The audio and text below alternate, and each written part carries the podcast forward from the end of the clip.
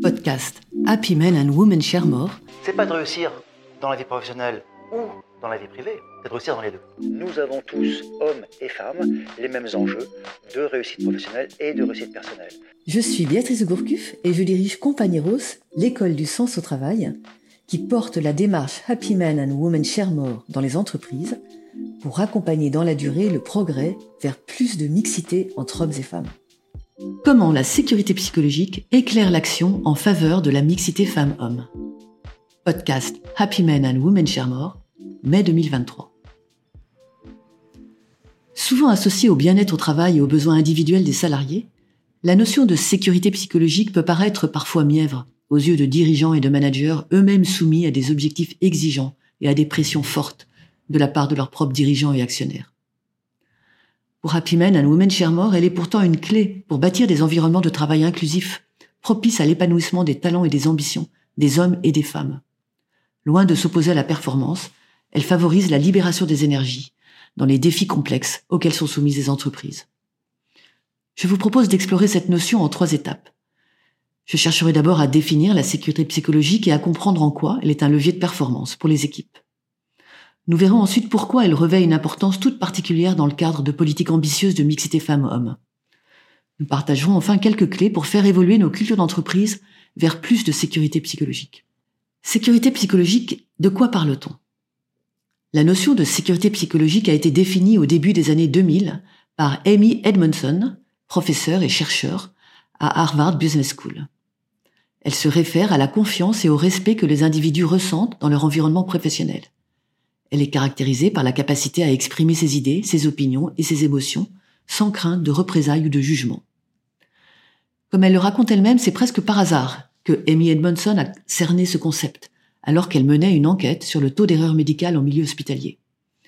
Son job consistait à collecter des données sur les erreurs de médication d'origine humaine auprès de huit services de deux hôpitaux, et son hypothèse de départ était que les équipes les plus efficaces étaient celles qui commettaient le moins d'erreurs.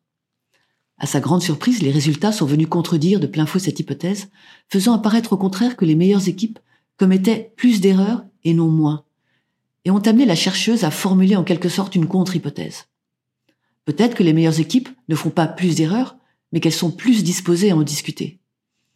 Et si les meilleures équipes avaient un climat d'ouverture qui leur permettait de signaler les problèmes, et même d'aller au fond des choses Une deuxième phase d'analyse qualitative auprès de ces huit services hospitaliers a confirmé en effet une corrélation très haute entre efficacité collective, taux d'erreur remonté et niveau d'ouverture et de confiance dans les équipes.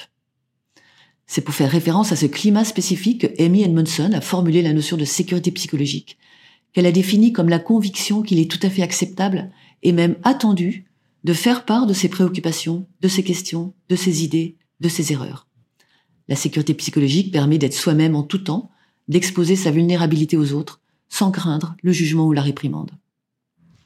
La sécurité psychologique est très importante dans des environnements complexes qui comportent un grand nombre d'incertitudes et d'interdépendances les membres d'une équipe doivent sans cesse être capables de remettre en question le statu quo afin de faire émerger de nouvelles approches alternatives, de communiquer les risques imminents ou l'échec si nous continuons sur la voie actuelle, d'analyser ouvertement les raisons de l'échec afin de tirer les leçons de nos erreurs.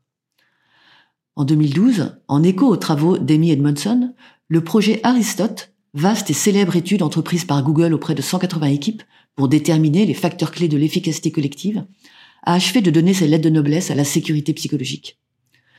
Pour les chercheurs de Google, en effet, celle-ci a émergé comme étant le facteur le plus déterminant de l'efficacité d'une équipe, avec deux éléments caractéristiques, la distribution équitable du temps de parole entre les membres de l'équipe et la capacité d'empathie et de perception de ce que les membres ressentent. La sécurité psychologique semble même être le socle premier à partir duquel les autres ingrédients de l'efficacité collective se mettent en musique, à savoir par ordre décroissant, la fiabilité, la clarté de l'organisation, le sens du travail, la reconnaissance de l'impact du travail. Dernier repère dans la genèse de cette notion, Patricia Riddle, professeure en neurosciences appliquées à l'université de Reading, a spécialement étudié les impacts de la sécurité psychologique sur la créativité et l'innovation. Je la cite. Certaines zones du cerveau, notamment l'amygdale et le cortex singulaire, nous permettent de rester en alerte face aux dangers physiques. Mais dans le monde moderne, nous ne risquons pas d'être quotidiennement dévorés par un énorme prédateur. Ces zones ont été réquisitionnées pour protéger l'identité et donc le bien-être émotionnel et la conscience de soi. Autrement dit, ce sont les mêmes zones du cerveau qui assurent notre sécurité physique et notre sécurité psychologique. Nous comprenons ainsi que quand on ne se sent pas en sécurité, on gâche une grande part de son énergie à tenter de protéger son identité au travail. Cela revient à étouffer chez les collaborateurs toutes les ressources qu'ils pourraient autrement utiliser pour se montrer plus créatifs, prendre des risques ou oser quelque chose de différent. Si on débloque ce frein, on constate que la productivité augmente, que les bonnes idées affluent, que cela libère la créativité.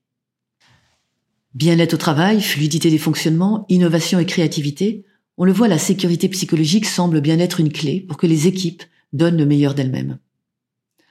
Mais en quoi la sécurité psychologique éclaire-t-elle spécifiquement les enjeux de mixité entre femmes et hommes? Il n'y a pas de différence fondamentale entre les hommes et les femmes en ce qui concerne la sécurité psychologique.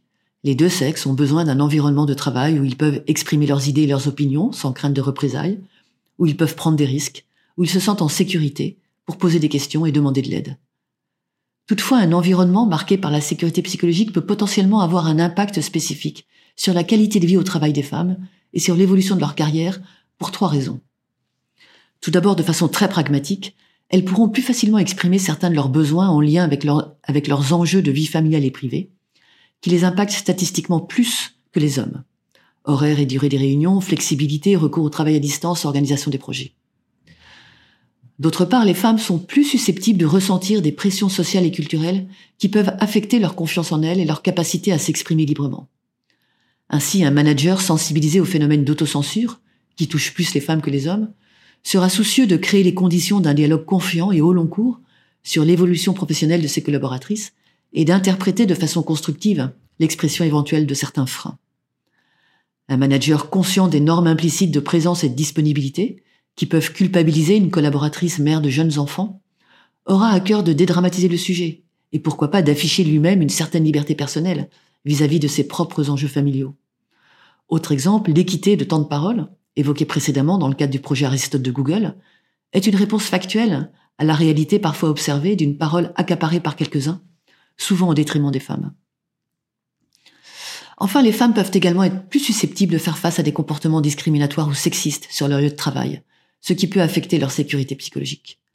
Là aussi, la vigilance, la pédagogie et le recadrage systématique des comportements sexistes sont des clés pour créer un environnement de travail inclusif et respectueux pour tous les salariés. Ce détour par la mixité illustre la nécessité d'évoluer vers de nouvelles postures managériales pour apporter au quotidien cette sécurité psychologique qui conditionne l'épanouissement de tous les talents, hommes et femmes, et plus largement de toutes les diversités.